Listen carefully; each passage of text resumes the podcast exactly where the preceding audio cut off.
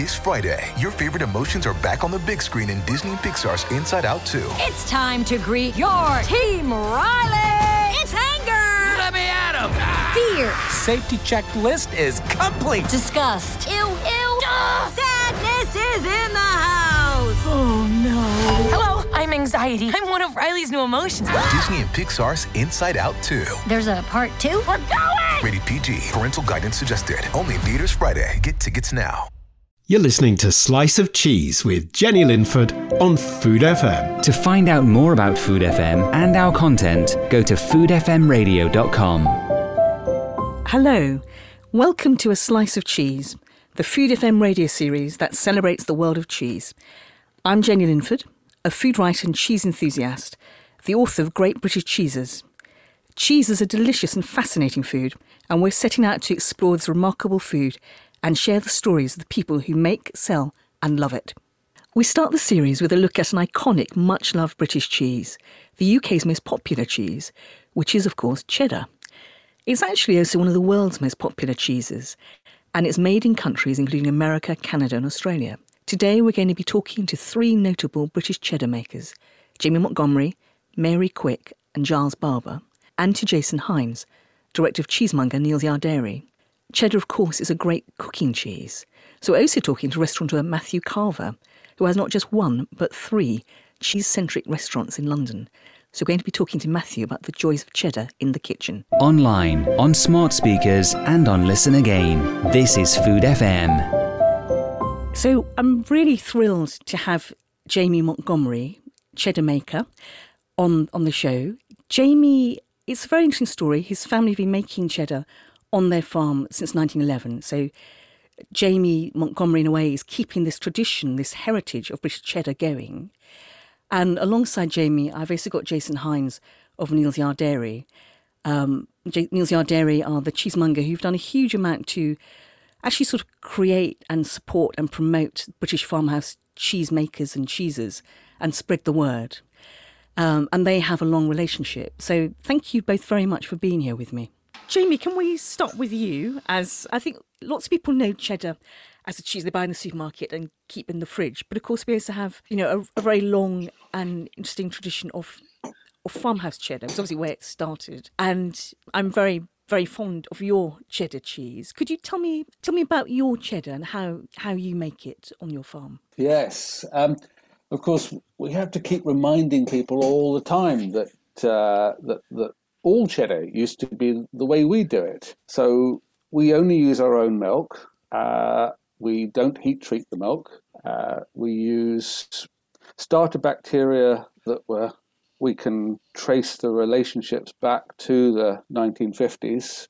So you know, they're the same bacteria that originated in the in the milk when they were making cheese in those days. We use um, we use very traditional techniques, and uh, and because we're only using our own milk, that limits our scale. It, it limits how how far and wide we can sell the cheese. But how many cheddar? And could you tell us the size? And I don't think people realize quite how it is a large cheese.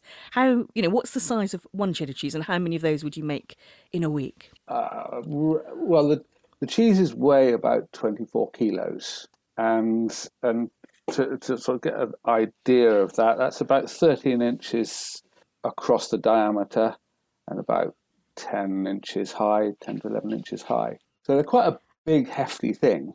Uh, and and we at the moment we're making 20 of those a day. So it, it might sound, you know, if you were sitting at the table, it would seem an enormous amount of cheese, but compared to other manufacturers, it's absolutely tiny.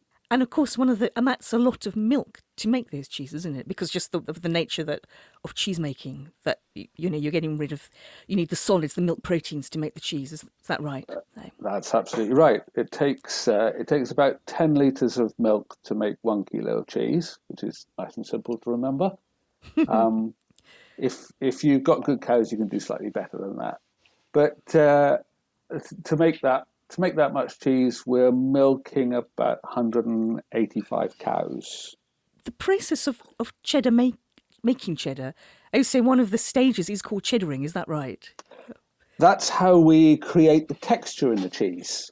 Um, the the distinction between what we would call the crumblies, the uh, particularly Cheshires and, and, less so Lancashire, but um, but the cheeses that crumble more don't go through this light pressing stage uh, just before, you know, while it's acidifying. We, we we don't press it under anything. We just press it under its own weight, but we keep stacking the curd up, and that has the effect of making it smoother when you cut it, so it doesn't break up so much. Yeah, I mean, that is that very distinctive cheddar. Technically, does hold itself, which which makes it a very great cheese, you know, for slicing and putting in sandwiches and putting on toast, and yeah, exactly that. Um, mm. And and that process, you know, cheddar was never defined legally, was it in Britain? So basically, the cheddar cheese making techniques went went around the world, didn't they? The technique just lent itself to mass production so well that they could see ways of being able to, with small tweaks, make it automatically. So it became popular because it was possible to make it cheaply. Yeah. That is really interesting. But as I understand it, one of the things that always struck me, and I'm going to come on when I talk to Jason at Ilford Neal's Dairy, um, we'll be talking about differences in cheddars from the different makers. And so, talk us through, it, it is a cloth wrapped cheese. Is, I mean, this that's a very sort of characteristic part of, of cheddar making. Is that right? Ah, it, it, it's just always been the way that we do it. Um, those are the fascinating parts of what what I do, because constantly I'm being asked, well, you know, what do you do and why do you do it? And you go, well, you've only got to cast your mind back to the days before plastic, and they're making great big cheeses. The cheese we we try and limit ours to ten inches high, but back in my grandfather's time, they only had so many molds and if the cows produced a lot of milk, my belief is, and, and I've seen the molds, and they're, they're much taller than the cheeses that were made. And my belief is that they just put more more curd in the mold. And mm. so the diameter would be the same. And so the cheeses just got taller and taller as the as the cows produce more milk until they go, oh, oh, we're gonna have to oh, we're gonna have to make another cheese. And so we've also got examples of the old corsets that they used to put round. So a heavier piece of cloth with eyes down the join, which they would stitch up and pull up tight to stop the cheeses from collapsing and, and, and uh, uh, under their own weight. Ah, interesting. And That's because they were so tall that they needed was, this extra reinforcing in a way. The physics just couldn't hold it together. And so the concept of, of wrapping them in, in cloth is has so many good purposes. It it it it, it makes it able able to, to, to produce a big cheese that would otherwise collapse. And of course it makes it highly transportable. It gives it a protective layer. Um, it makes it a little bit more robust to handling because these are heavy cheeses, they're easy to drop. And so uh, when you're turning them, which you do have to do regularly. Um, there's there's so many good reasons for putting a cloth on, quite apart from the fundamental reason, which is so important, that the cheeses breathe. we I think all the cheddar makers have a slightly different view about how important breathing is for a cheese. But some of the work that we've done in investigating what happens when, when, for instance, you take a cheese and put it in someone else's store for six months, the effect of that on the cheese is astronomical. And, and so I feel that the importance of getting air into the cheese, but not so much air as to get it all blue, is, mm. is crucial. Yeah, and that, I mean, that's one of the very, that is a distinction between mass produced factory cheese, which is, uh, you know, block cheddar, is, it doesn't have that that sort of, um, in a way, sort of, I mean, it's drying out, I suppose, the maturing on the time. You know, it's not wrapped in cheesecloth, is it? It's put in, it's made and put in plastic, and mm. that's it, and that keeps it. So obviously, yeah. it's a much, in a way, it's a much wetter product and a funny. So you can sort of see that actually. And one of the things that always strikes me when I eat a piece of your cheese, Jamie, is is the level of savouriness um, to it. You know, and it's quite noticeably dry. I would say, pretty drier than the other farmhouse cheddars I know. Is that a particular style that you go for yourself? You're led by uh, your own senses, in, in, in my view. Uh, it's just that when I look at our cheese and you know, doing monthly gradings, it's the drier cheeses that have the better flavors.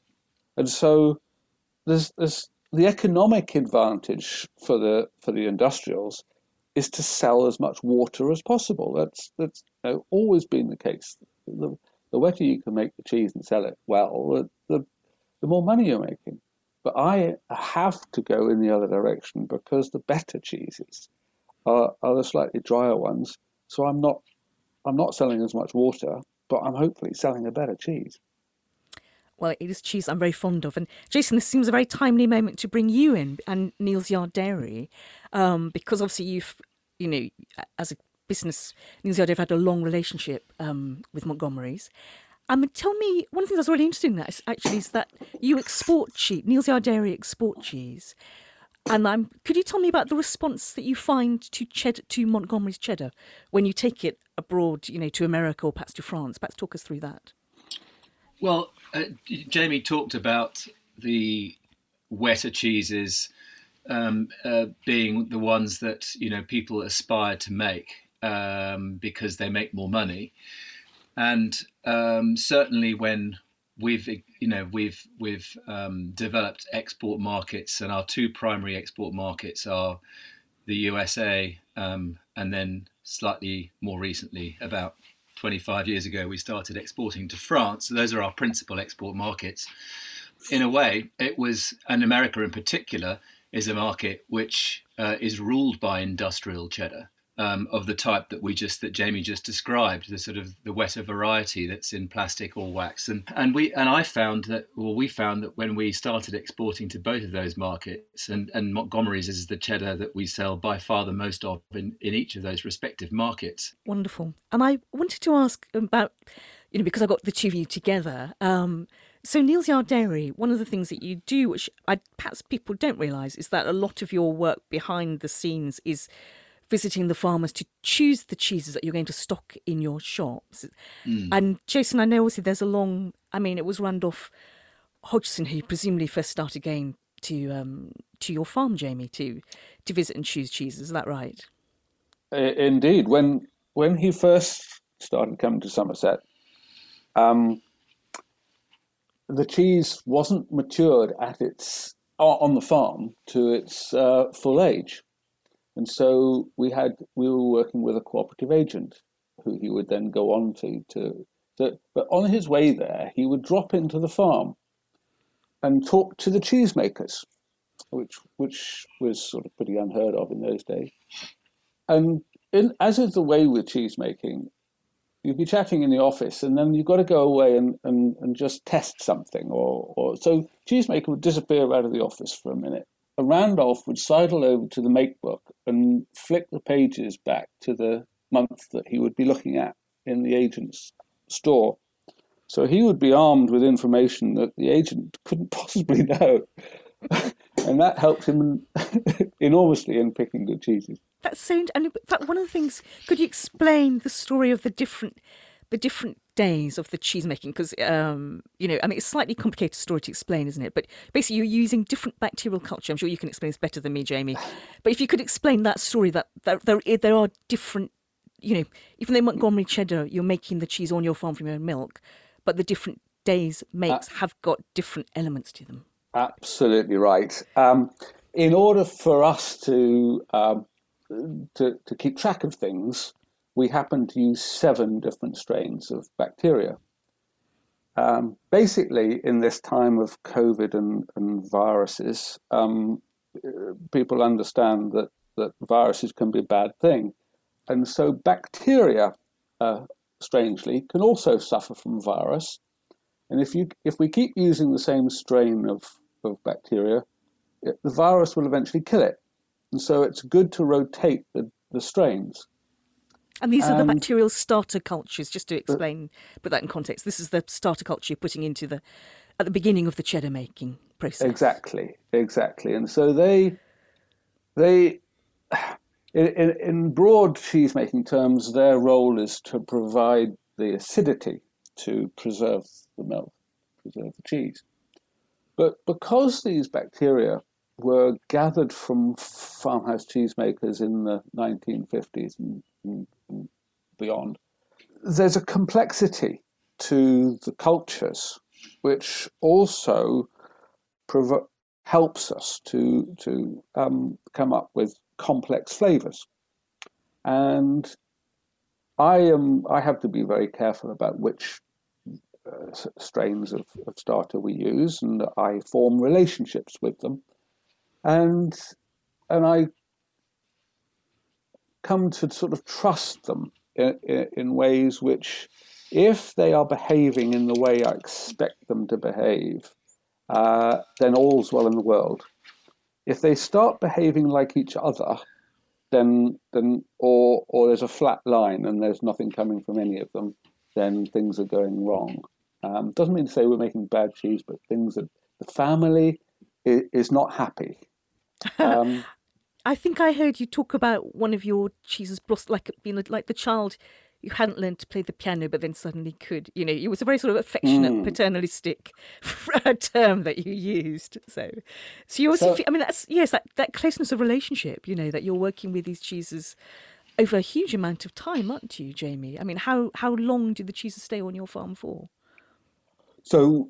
Uh, yeah, twelve months is a sort of basic minimum, really. Uh, a lot of the cheese um, would be sort of sort of 17, 18 months old by when it's sold. So, and Jason, to go to Neal's Yard, so Neal's Yard Dairy, you know, as a cheesemonger selling cheese, you, you are looking presumably for for styles of, of cheddar. Are you choosing them for for different markets? Yeah, I, to go back a stage, you meant yeah. So Randolph, as Jamie suggested, has uh, been going up or started going up to the farm to visit, reg, you know, to visit regularly and un- visit the cheesemakers, and then go and do the grading off-site. And then since I think I think it was the mid to, the mid to late 90s that the cheeses were stored on site, that we then visited and did the gradings on the farm itself. Um, and um, from that point on, um, when there was a you know more dialogue and more understanding and a greater connection with the selection process because we were doing it with Jamie and I joined Randolph on those uh, have joined Randolph on those early trips and we still we still get together um, well, up to the COVID period every month to do a grading grade a month at mm. a time. We've come to understand um, that with the, with the diversity, the great diversity that exists within Jamie's stock, not just because of you know there's the usual things that people understand create diversity of flavor in cheese that um, are you know easy things to ascribe to that uh, to, to, cause that diversity. There's you know people talk a lot about seasonality and, and absolutely that that that that can cause uh, you know a difference from one period to another. But but um, uh, you know there are other things too. And and certainly um, the, the, the, the starters create you know the, the, the, there are seven different characters in every week. So you have this amazing diversity which it, which is much more um, granular um, uh, within this within the course of a week than than you might get even from one season to another. And so um, with that diversity we can't just pick one strain or one type of cheese for Yard Dairy have one profile because there's too much diversity within Jamie's stock to be able to do that, and it, they're always changing anyway. But by and large, uh, in order to be able to get the quantity of cheese that we need, we've had to to try to, to listen to our customers in different markets and understand what kind of profile they might like, um, and then go and find that uh, in sufficient numbers within the stock that Jamie might have. So yeah, and and also over the course of time, uh, you know, the, the, cheeses change as well. So uh, the, the style of cheese that we might be looking for for our shops or for a particular market in the late 90s, um, even with the same starter cultures, with the same bacteria um, that, that, that um, start the cheese, uh, they have changed over the course of time as well. So, so it's, it's, it's very interesting looking back over one's notes over the course of the years uh, and seeing, you know, which there are periods when certain starters have been working really well um, uh, to produce a particular style of cheese, and, and then and then others come to the fore. So the, the landscape's always changing, which which a keeps it makes it very interesting, uh, but b means you really you know, and Jamie will know will feel this more than, than than I think we do. But you need you know you do need to be on your toes all the time. yeah, I was just thinking that keeps you on your toes. Mm, It's exactly does. the phrase. Yeah, Mm. I think that's wonderful. Been really lovely. Um, thank you both so much for your time. No, thank you. Um, thank you very then. much indeed. I'm a huge fan of Peter's Yard's crackers, and they go beautifully with cheese. All Peter's Yard's crackers are made in small batches using quality natural ingredients and their sourdough starter, slowly fermented for 16 hours for award winning flavour and crunch. Visit petersyard.com forward slash shop, enter the code slice of cheese at the checkout to receive 25% off your first order. Well, Mary Quicke has got a very special part to play in the world of cheese. She's a very seminal figure um, with an MBE, and her, it's an interesting story again because Mary is also preserving this heritage side of cheddar making in Britain uh, on on their farm in Devon, which has been farmed by a family for generations. But the, the cheese making is a more recent aspect, and that's something we're going to find about out about when we talk to Mary. Mary, welcome to a, a slice of cheese. It's very lovely to have you on the program. Um, and like, and your family has got a long connection to to cheddar. Um, I wanted to ask you about the sort of history of cheddar, which is very much a West Country tradition, as I understand it. Yeah, well, of course, Cheddar Gorge is, sits in Somerset, and I think that was the style of cheese certainly that was being made around us uh, in my childhood. We were one of those farms that had come out of cheese making, uh, you know, in the 20s or 30s, uh, and, and we came back in after, you know, the extraordinary experience of national cheese. We came back into cheddar making in the Just 1970s. can we just explain? Na- ah, that's so interesting. So you mentioned their national cheese. Do you want to just explain that? Is that's the wartime that had a massive impact, didn't it? World War Two. Tell us about that, Mary. Well, I guess it. I mean, it it uh, uh, it starts with the milk marketing board. You know, my father went into cheese making because his father was told by the milk buyer of Exeter in the 1920s, "Don't want your milk today, Mr. Quicke." Uh, and of course, the milk sat in churns and just had to be thrown away. And uh, so two things happened. One is because that was happening on a national scale, a milk marketing board was formed, which which over time bought all the milk from the farmers and sold all the milk products to everybody else. But also, my father decided that he wanted, when he was older, he wanted to be making a product that somebody wanted to buy, and it was up to him to sell it. He didn't have to wait for the milk buyer of Exeter say so as to whether he had a business or not. You asked about national cheese. Yes. Um, Yeah. Well, national cheese was then what followed on from that consolidation into the into the milk marketing board as government control, because during both wars, but particularly in the second war, we were really stuck for food. You know, we were surrounded by um, U-boats and uh, you know low food, uh, you know low amount of food that the country produced for itself, and the only way that we fed ourselves was that the whole of the food production system was controlled by government. And the impact on dairy farming, partly because it was controlled by the milk marketing board, is that the only cheese that was permitted to be made was national cheese, uh, and uh, which was a sort of young sub cheddar on the grounds, really, that if you're trying to feed a population, it's much better if people drink the liquid milk, you know, so that you don't have whey produced and so on.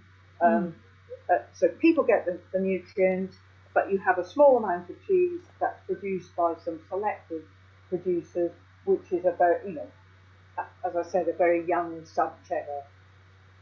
And that was how we came out of the war.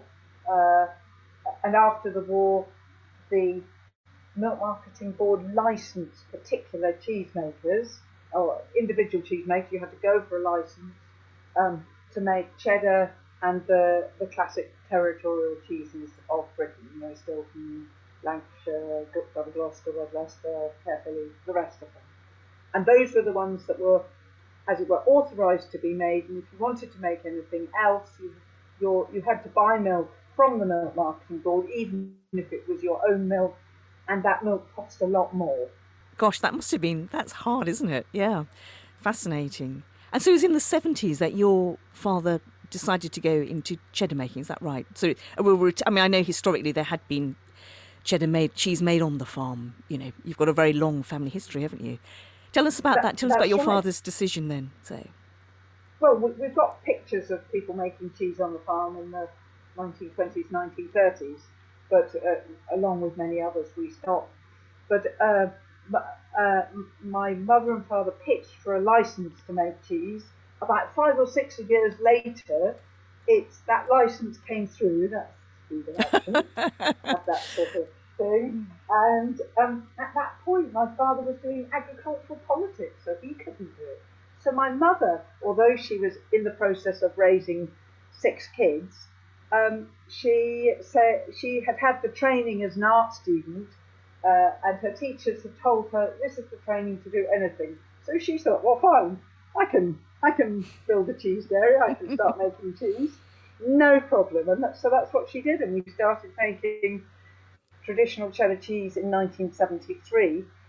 Everybody around said, "Oh, why are you making this potty little traditional cheddar cloth-bound cylindrical handmade stuff. You want to go into the modern stuff, which, you know, the modern proper cheddar, which is block cheddar made in a plastic bag, and then you'll be able to make a lot more and it will all be fine. So we just, but my mother said, well, I think we'll we'll hang around and we'll learn what we're doing and and, and see see what should we should you know what we should be making.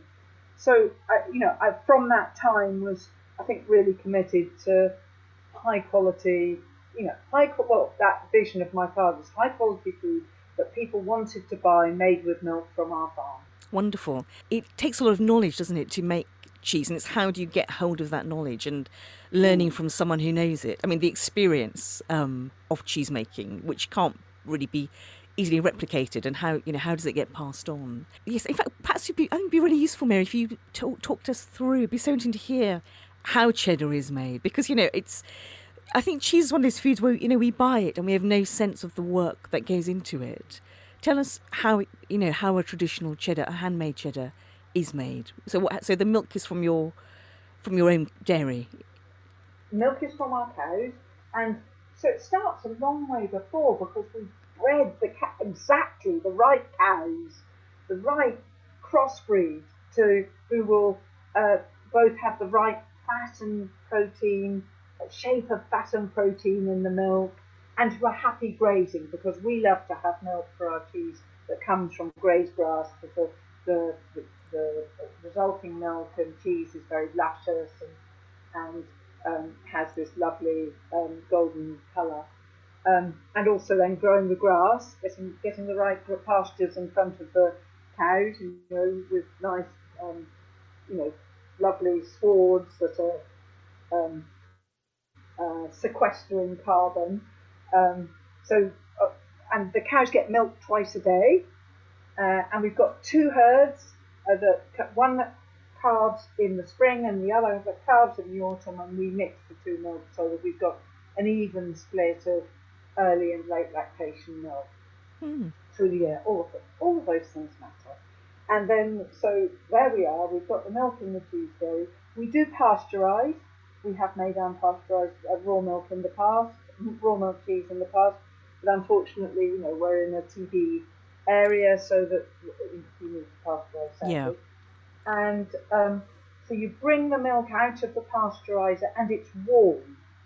because um, all cheese making processes happen at kind of body temperature. And uh, we add our starters, um, which are uh, the bacterial cultures. Now, our starters were collected from the best cheese dairies in the southwest of England in the 1960s and the 1970s, and they were originally from the natural souring of the milk. So they're you know beautiful, gorgeous, sort of uncharacterizable range of microorganisms which uh, um, uh, which give a complexity of flavour. And the core purpose of those starters is to turn the lactose in the milk into lactic acid, and because that's the core preservation of of cheese. Mm-hmm. Um, and then because you've got all those lovely microorganisms, they leave leave a beautiful enzymatic trace that gives lovely complexity of flavour in the cheese as it comes to mature. The, so that those uh, starters, we add those starters which look like yogurt, um, we uh, put those into the milk. The milk acidifies, uh, starts to acidify, and then we add rennet. And rennet's a really difficult thing for cheesemakers because it's either from uh, calf stomachs or um, microbial rennet, uh, which is uh, neither ana- uh, not animal uh, but not um, um, fermentation derived. Um, but that tends to create a, a slightly bitter trace in the in the cheese. Or you have these these these rennets which are fermentation derived, which is in origin from gene technology, even though there aren't any genetically modified organisms. But so, so we we use the animal rennet largely because that's the one that uh, you know that's the traditional version. Yes, and the rennet is that's to curdle the milk. Is that right? That's the effect of the. That's why you're adding the rennet. Is that? We're adding, yes, we're adding the rennet, and I don't know how nerdy you want me to go. It's But- for the general public, but it's sort of I'm sort of fascinated. But yeah, maybe we shouldn't get too nerdy. But tell me, tell me what Yeah. you're going to say. Yeah. Yeah, well, uh, um, protein, uh, the protein in the milk's a bit like a magnet, it's got a plus and a minus on it, and milk is liquid because you've got a minus and a minus, and so it repels. You know, that's what keeps Ah, the milk yes. liquid. And what the rennet does is it chops the uh, milk casein up, so you've got a plus and a minus. So then it suddenly wants to grip together. That's a wonderful I love it. description, Mary. Thank you. I love that. So that's great. Um, yeah, it's like digging a little bit deeper. Good. So you've got. In fact, Yeah. I think I think OC people never realise quite how much milk is needed to make the cheese, isn't it? Because you're basically you're still trying to get your the proteins, aren't you? You're, you're separating the solids or the the proteins out from the Well, what- liquid. What, so- what, what the, the core thing that you're doing with cheese making, because of course it was to, about um, uh, um, taking summer milk into to feed you into the winter, you know, because Mm. it, you know, as liquid milk it won't. So the core thing that you're doing in cheese making, as well as acidifying it, is also removing that moisture, so that you're left with, you know, in a cheddar cheese, you know, about equal amounts of protein, um, fat, and moisture. So, uh, uh, uh, and that then that that then is, uh, and if that's um, got some acidity in it, and obviously a bit of salt to stop it going too bitter, then you've got something that will last from from summer to winter, and for much longer than a, a, a harder cheese like cheddar. So we, so you've got your lovely junket, so it looks like liquid milk, but it's wobbly. So a bit like a, it looks like a bit like a panna cotta, only it's made from the natural protein in the milk. hmm Um, this junket, which I was brought up with as a child, you know, but if you're uh, younger than a certain age, you won't have ever tasted junket, which is a very sad thing. And then Because I love junket. It's, it's delicious. Like texture's lovely, isn't it? Yeah. Yeah, so that it's a very soft jelly, and uh, when you see when you've got a set, then you cut the curd, and that cutting of the curd is really important. So if you're making a soft cheese, you would you would cut the curd, and you would then ladle that carefully into your molds and let it set under its own weight, so you would have a cheese that's quite soft. But, and if you're uh, have a making a cheddar where you want it to age on for a long time, you cut it much smaller. Maybe a bit like the well, the guidance for cheese makers is the moon on your thumbnail. You cut it to about that size, and you, with knives, um, we cut backwards and forwards, and we we we cut and let the, the curd heal, and we cut and let the curd heal. That's a little thing that we do on the farm Mm. you know, to, to have the perfect amount of moisture. Because the amount of moisture that's in the final cheese determines how long the cheese will age for. Right. And we want our cheeses to age on for a long time with nice, rich flavours, not just not just mad acidity. Wonderful. I mean, this seems a very apt moment to talk about the flavour wheel that you've come up with, your sort of flavour mapping. Um, and like, cause I, you make, an, I know you make a number of, of cheddars. T- tell me how, you know, tell me about the flavour map and what you've, this sort of project to, yes, which is actually very interesting insight into how, how the flavour of cheese develops, as, as I understand it. Yeah, well, there are two. There are there are two ways of looking at the flavour of a traditional cheddar, because what you've got is this tremendous these layers of complexity. And the first of those layers of complexity arises from the differential flavours that are in the nose of the cheese, at the heart of the cheese, to halfway back to under the rind, and that's driven by, in part, by the moisture that it's losing. So you get that sort of no, no, a nose to rind differential flavour, which I love too. Over the top of that, you've got this sense of the way all of these traditional artisan foods, handmade foods, uh, one of the characteristics that they've got is that the flavours unfold. The flavours, if you like, unfold with almost a reflection of the amount of time and care and intention and attention that human beings have given it. And what mm. that sh- shows up is as the way that the flavours unfold at different times uh, on, on your palate and and unfold at different times depending on the underlying flavour of the cheese and how long you've matured it for. So one of our selections, we, we grade our cheese, we stick a, a cheese iron, uh, they call it in America a trier, that takes out a core of cheese, um, and we do, uh, and we taste it and we grade it and we assess, you know, how we made it and what, what who should we sell this cheese to, and at three months old, we select out what we call our buttery uh, slice, our buttery selection of cheese. And then when we look at which, because it's got a sort of intense buttery flavour, but then when we started to uh, um, actually look at it on this flavour mapping exercise, the initial flavour that we had, that you have in your mouth, is fresh milk. Well, Mary, thank you so much for your time. You've been such a wonderful speaker. so I've never, I mean, it's funny, I've never had the, you know, I've, I've, been writing about food for 30 years now and I've not spoken to you, but um, I knew it was going to be a joy when I did. Take Thank care. Thank you so much. Bye bye. Bye bye. Online, on smart speakers, and on Listen Again. This is Food FM. Savour the crunch of Peter's Yard sourdough crackers. Available at Waitrose, Sainsbury's, Ocado, Amazon, petersyard.com and specialist food retailers. I think the chances are quite high that you may well have eaten some of Barber's cheddar cheese without knowing it came from Barber's, because Barber's um, are one of our big cheddar makers in the UK.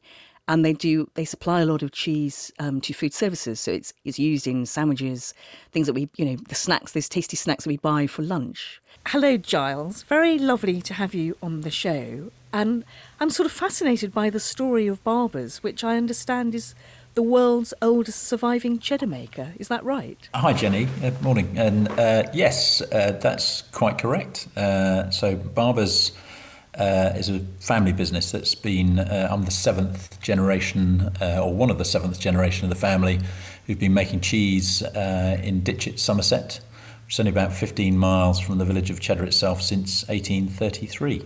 That is quite impressive, isn't it? And also, and Somerset is where cheddar, you know, has got its origins, isn't it? Yeah, obviously the village of uh, Cheddar has given its name uh, to the cheese, uh, and it, has been made uh, in this region for far longer than we've been in existence. Uh, we are the longest uh, continuous cheese making business that's still making cheddar today. So nobody's been, nobody's still doing it today. Has been doing it any longer than we have.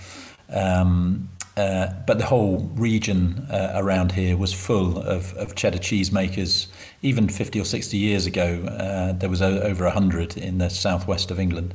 Yeah, there's been a real. I mean, the story of British cheese is one of, you know, of great, and then a very a decline, really, isn't it? You know, with the world wars in the 20th century, and then a sort of revival. I mean, it's interesting that cheddar has always has survived and prospered, hasn't it? Is that because cheddar has lent itself to to, to sort of more mechanised, um, make you know, processes of making? Yeah, I, I, th- I think versatility is probably the key to cheddar's survival in the sense that uh, it, it, can uh, and is used in so many different ways. Uh, and that's part of the joy of, of cheddar, I think, is that uh, it can be you know, amongst the finest table cheeses you'll ever try anywhere in the world but equally, you know, it's at home uh, in a in a sandwich uh, to be enjoyed like that, or in cooking. So I would say probably versatility more than the the mechanization is the, is the key to sort of cheddar's success. Being able to being able to sort of adapt uh, the process of making and make the product more accessible to to people, uh, certainly from a price perspective, through mechanisation and efficiency is is going to help too. That's so interesting. I was looking at your website and I was fascinated to learn that there was a specific Somerset cow. Was it the Somerset sheeted cow? That was the dairy cow of the region. Yes, well, uh, it was a multi-purpose cow actually, and, and in, in years gone by, people would have uh, had uh, herds of cows that were not necessarily dedicated to sort of dairy, but uh, would have been a, a good all-round uh, cow that would have uh, been used, you know, throughout its life in a, in a, in a sort of efficient way. Um, so the Somerset sheeted cow actually came uh, originated uh, from the Netherlands uh, and it was bought in by Dutch traders um, uh, uh, over two centuries ago. Uh, maybe even three centuries, I think, up the Bristol Channel, and it suited the climate and the grazing conditions of Somerset. So it actually became a, a sort of pedigree breed in its own right. Having been sort of adopted, if you like, by by the Somerset folk. Uh, and many farms around here would have featured Somerset sheeted cows uh, up until the early 1900s. Uh, the actual last recorded uh, Somerset sheeted cow was 1936. Uh, uh, so, unfortunately, the breed doesn't exist any longer, and mm. farming practices change, different breeds come in, and that's a little bit the history of, of cheddar. I think people will have a very sort of set idea that, that cows have always been black and white, and, and that's what, where the cheese comes from. But uh, it, the history of, of sort of dairy cows is a lot richer than that. And the sheeted is because of its appearance. Is that such an unusual name? What, what yeah, is that right? It, yeah, it is. It's it's it's uh, if you imagine a, a, a sort of a, a white sheet. Uh, sort of going around the centre of the cow's body, uh, like a belt. Um, some people will be hmm. familiar with belted Galloway cows. Uh, and it's, it's, a similar sort of concept to that. There's a single white sort of sheet sort of wrapped around the uh, the belly of the cow, if you like, uh, and it, um, it's an incredible cow to see. And um, we've actually we've actually tried to replicate what the uh, the Dutch settlers did ourselves and bring back uh, some Somerset sheeted cows in the form of the the nearest Dutch uh, equivalent that they hail from, which is known as a Lakenvelder cow. Mm. What do you use for, for cheese making, for cheddar making? Uh, yeah, we, we it, to be fair, it's very much uh, a, a, project uh, that to, to look at the viability of, of bringing that cow back into circulation within our herds. Um, it's it's a different uh, sort of cow. It's, lot, it's quite a lot smaller actually than uh, than the traditional black and white cows that you'll see around. Uh, so it's very much work in progress. But we, we you can come come to our uh, our farm and and see a modern Somerset sheeted cow if you like. What a great idea! I love that. I mean, that's a sort of fascinating story. You know, the fact you've got such a long family history um, linked, you know, with this cheese is it's fascinating. one of the things which really struck me Giles, and in fact, the fact that you talked about how versatile cheddar is, and it seems to me that your business is also very innovative. Do you want to tell us a little bit about how, you know, what bar, the cheese making side of, of Barber's and who you supply and how it works? Yes, well, I mean, it, it, we have sort of uh, innovated over the years. So, it, and there's always a balance between trying to retain the sort of traditions uh, and the and the traditional qualities of the product uh, but continue to make it as relevant as possible to uh, today's uh, consumers. So the business has uh, grown over the years. We're very much kind of lock ourselves into a, a methodology of making the cheese that's uh, part of the protected designation of origin. So we make it uh, it to a certain process uh, and uh, with only milk from the region, a lot of which comes from our own farms. But within the scope of, of the protected designation of origin, we've uh, we've been able to uh, improve the efficiency of the process of making cheese, and also the consistency of it uh, by adopting modern technology. Uh, so today's cheese dairy looks very different to the cheese dairy of sort of 50 to 100 years ago but the methodology of making the cheese is is almost identical. So somebody who walked in from 100 years ago would, would be able to follow the process exactly as they remember it. Uh, but it is it has been mechanized uh, to make it more efficient, enables us to hopefully produce a more consistent product too, uh, and make it more accessible to more people uh, and bring a sort of a, a, product with sort of true heritage and provenance uh, to a wider audience. That's a really interesting balancing act, isn't there? Um, am I, as I'm saying, some of a lot of your cheese goes to food services. Is that is that right? Yeah, we we uh, we have a range of, of sort of markets. Uh, I mean, uh, up to nearly a quarter of our our cheese uh, is exported around the world to premium markets, which would tend to be uh, retail uh, based. So people buying from retailers in countries anywhere from Australia to to Canada to China. so that would be the sort of core of our business.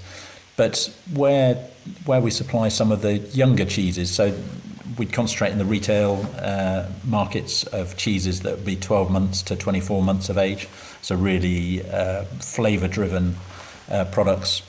But uh, at the slightly sort of uh, younger end of the market, uh, there's a demand for our cheese in anything from sandwiches made by sandwich manufacturers through to really high quality uh, convenience food, uh, which requires the delivery of sort of flavour uh, and and ingredients of integrity.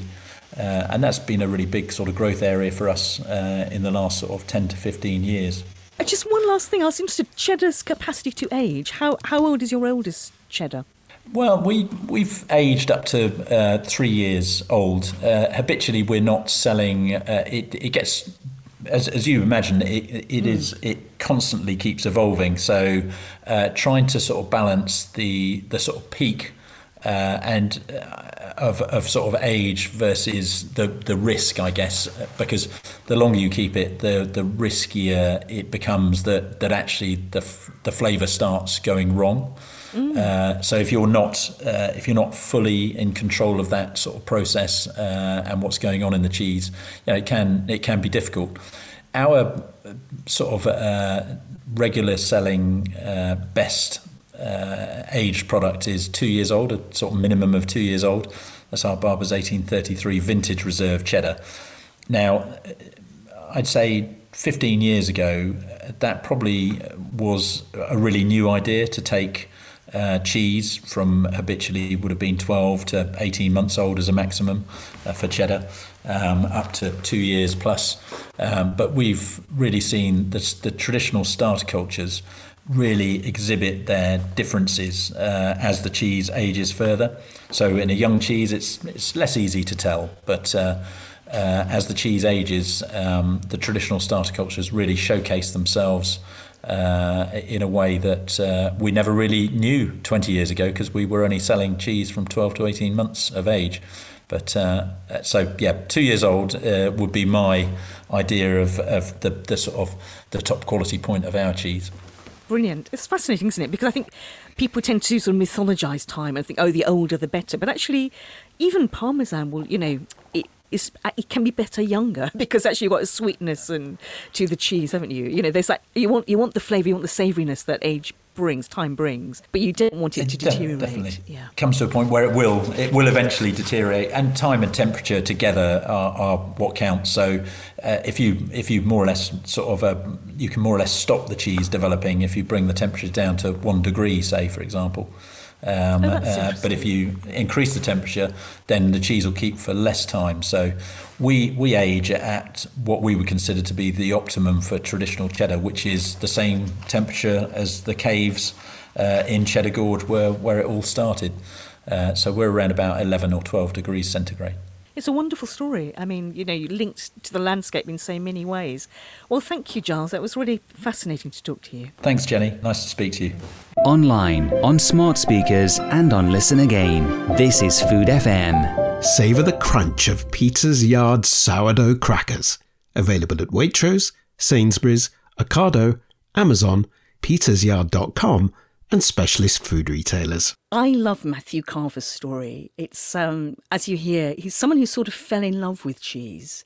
Um, and he's now got three cheese centric restaurants, which I think is pretty amazing. Um, the Cheese Bar in Camden, Pick and Cheese, which is in Covent Garden, which is a sort of a really, it's like yo sushi for cheese lovers, basically, which I think is a great concept. And then, very excitingly, a new restaurant called the Cheese Barge in Paddington. Matthew, welcome to A Slice of Cheese. Now, Matthew, I know that you have cheese restaurants, so I really want to hear about them. Tell me, well, in fact, I was really interested why you decided to have cheese restaurants specifically. So perhaps we start there, and then you can tell me about about the restaurants. They're also very interesting. Yeah, sure. So the idea originally was not to have restaurants, or, or the first idea wasn't about restaurants, but it was more about um, street food. And uh, so when we started seven years ago now, street food was just sort of becoming a thing in London, and I wanted to get involved. Um, I, I had a bit of an interest in food. I wouldn't say like I was destined to become a chef or destined to work in food, but I did really like food. Um, and I thought it was quite an interesting way to start a business. Um, and so I originally went on a little trip to the States um, to do some research into street food over there and food trucks and see what was popular. And a, a big thing that kept coming up was um, grilled cheese sandwiches you know, in, in America, they're they're crazy for grilled cheese sandwiches. And I came back to the UK and didn't find the same um, the same amount of people doing them or the same interest in them. So I thought it was quite an interesting thing to do. Um, and as part of the process of perfecting the perfect grilled cheese sandwich, obviously the main component is cheese. and so did quite a lot of research. I actually went to a place in America called um, Mission Cheese, which is recently closed down, but used to be in San Francisco, and they championed um, American artisan cheese, and I think I found that quite interesting because uh, before I went to Mission Cheese, I had the assumption, like I think a lot of people did, that most of the cheese they made in America was pretty rubbish um, and generally just plastic cheese slices. And so I, I think when I came home I similarly wanted to find out more about the cheeses that we make in the UK and more find out more about small producer British cheeses.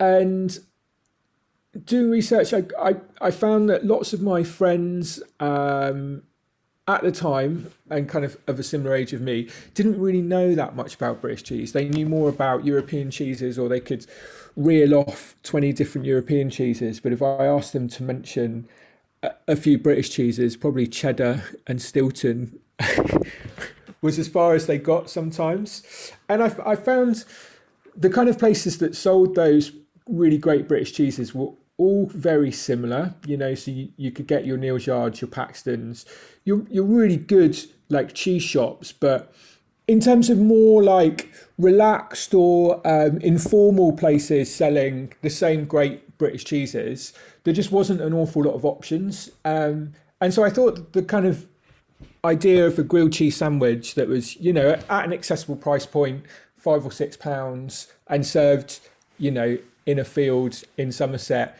I, I, I quite like the idea of that. I thought it was a really interesting way to get people to engage to engage with British cheese. Um, and I think at the time, you know, if, if I thought back to my friends in their mid 20s, they were less likely to go to Neal's Yard and spend 30 or 40 quid on cheese. Um, but if they had a really great grilled cheese sandwich at a music festival and that got them to ask a question about where this cheese comes from or or or even just spark their interest in knowing that oh like a, a British mozzarella I didn't know that we made mozzarella in in Britain or you know could could to could grab someone's interest in the produce that way. I thought that was really interesting, and so that was that was how it started. Our, our idea was we would just champion British cheese, um, and I suppose it, it started as like a as like a, a thing that we thought was quite interesting, um, and then the more we got into British cheese, the more enjoyable we found it, and and I think it's good to challenge yourself. You know, like especially with the restaurants quite often there's lots of dishes and stuff that we want to we want to make or, or have at the restaurant, but we are limited by the cheeses that we can get from the UK. You know, so if if we have a chef who who wants to make something that has parmesan in it or taleggio, he can't just go and buy parmesan or taleggio. He has to speak to our cheesemonger Sam and and find out what cheeses we make that could be a replacement for that. So I think that's always good that it, it, it kind of pushes creativity a lot more. That's really interesting. And obviously cheddar is such a wonderful cooking cheese. So I'm guessing that that features a lot in your restaurants and on your menus. Is that right? Yeah, definitely. I mean, cheddar. When we had the trucks, we, you know, when we started, we we did four grilled cheese sandwiches, um, and that was it. We did a, a cheddar one with. Uh, when we first started, it was Keen's cheddar, and then we recently changed to Quicke's cheddar, and so it's cheddar and um, Ogleshield. That was kind of like our classic, um, and and you know it used to sell infinitely more than any other sandwich we ever did in terms of a grilled cheese. I think it's it's so versatile as well. You know, like a, a cheddar and bacon grilled cheese in the morning is like the perfect hangover cure. You know, like I think people just have this natural love affair with cheddar, um, and especially really good cheddar. And so I notice, I'm guessing, you know, you've got macaroni cheese, haven't you? A five cheese macaroni that has cheddar as, as one of your mainstays in it. Yeah, it does. So that we have quite quite a few dishes with cheddar in. So the um, the five cheese macaroni, cheddar is one of the key cheeses in that. Um, it's also got uh, so it's like cheddar and Lincolnshire poacher uh, that we use in the bechamel, and then we put um, mozzarella in it, uh, and we put a bit of old Winchester on top as well. Um, but cheddar cheddar yeah, always forms the basis of quite a lot of um, dishes. I think as well, yeah, I think it's just a real st- a staple that the, the, chefs love to use. Um, and then add different cheeses onto it. You see, like quite often they will use cheddar and then add mozzarella to give it a bit of stringiness, or yeah, add different cheeses to bring different flavors to the dish. So it's, it's almost like a building block in the kitchen in a way, isn't it? It's such a, you know, it's a very flexible cheese. My my English father lives in Italy. He's lived there for decades now, and what he misses is cheddar. I mean, Italians got lots of wonderful cheeses, but they don't have cheese like cheddar. It's quite interesting, and cheddar is such a great, you know, cauliflower cheese, mac and cheese. It's this a sort of friend in the kitchen, isn't it? Yeah, definitely. I think, um, yeah, I think it's it seems to always be the thing that chefs go for as well. I don't know if that's like, you know, I, imagine a lot of in a lot of kitchens when they don't have as many cheeses to play from or to, to use from cheddar is is always there especially in british kitchens. And i think it's that cheese that everyone has in their everyone has in their fridge you know like it doesn't matter what time of year it is i go to my fridge and i have a, a big block of cheddar in. And so quite often you know it's just if you want something to go with your dinner you'll use cheddar. Um you know for cheese cheese on toast you know which is a great um which i love as a sort of savory breakfast and yeah and cheddar is a just it, it is it is a really flexible cheese, isn't it? In that way. Um, what, and tell us a bit more about the restaurants, Matthew, because we it'd be nice to hear you. So to start, so the Cheese Bar was your first restaurant, is that right? Yeah. So we um, carried on messing about in in uh, in various fields around the country with our trucks for about three years, um, and then kind of got. Uh, got a little bit fed up of sleeping in tents all summer um, and also wanted an opportunity to expand uh, like our menu offering. So with the trucks, we did four grilled cheese sandwiches. We worked with four cheesemakers and we did that for three years. Um, and sold lots and lots of those four cheeses, but always wanted to be able to p- push push a bit more creatively on what we did. So we decided that we would open a restaurant um, and got offered a site in Camden Market uh, to open our first restaurant, which we opened three years ago, um, called the Cheese Bar. And I suppose the Cheese Bar in Camden is is um, it's very much like a natural progression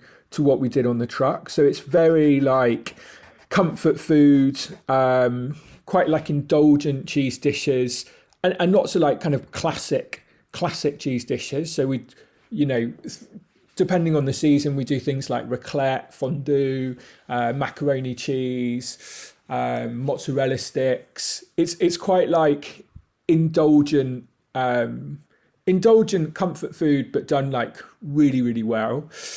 Uh, obviously, like our big thing is about is British cheese, but also um, with everything else, you know, charcuterie, meat, veg, everything is is sourced from within the UK and, and everything as season as seasonal as it can be. Mm-hmm. Um, so Camden opened three years ago and was really popular since day one. Um, it kind of got billed or picked up as, by press as the only cheese focused restaurant in London, which I don't know if that's entirely true, but people seem to really really like that idea of a completely cheese focused restaurant. And I think it took it took us quite a while to work out, you know, if you have a whole menu where every dish has a, the predominant ingredient is cheese, it, it takes quite a while to work out, you know, how you balance that and, and what people want.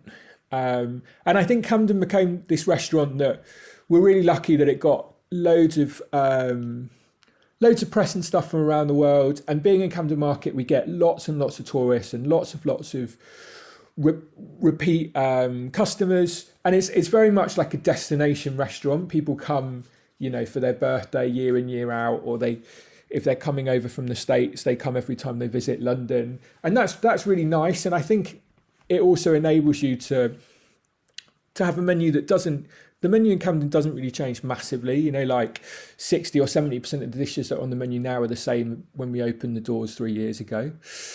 Um, and so after doing that for, for three years, we one thing we don't really do in Camden is we don't really do cheese boards or like cheese in its in its um, kind of like natural state. And I think part of that was like when we opened Camden, I wanted it to be about hot food and cooking with cheese.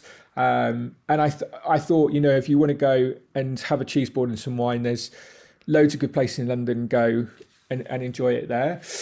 And then I think as I got more, you know, through the three years when we had Camden, uh, or the, the first couple of years we had Camden, I got really, really, really like into cheese more so than I think I did when we had the trucks and started, you know, becoming more involved in British cheese and judging at the World Cheese Awards and and um, really wanted to have like a like a cheese a cheese and wine bar or a cheese and wine restaurant where we just had cheese in its natural form.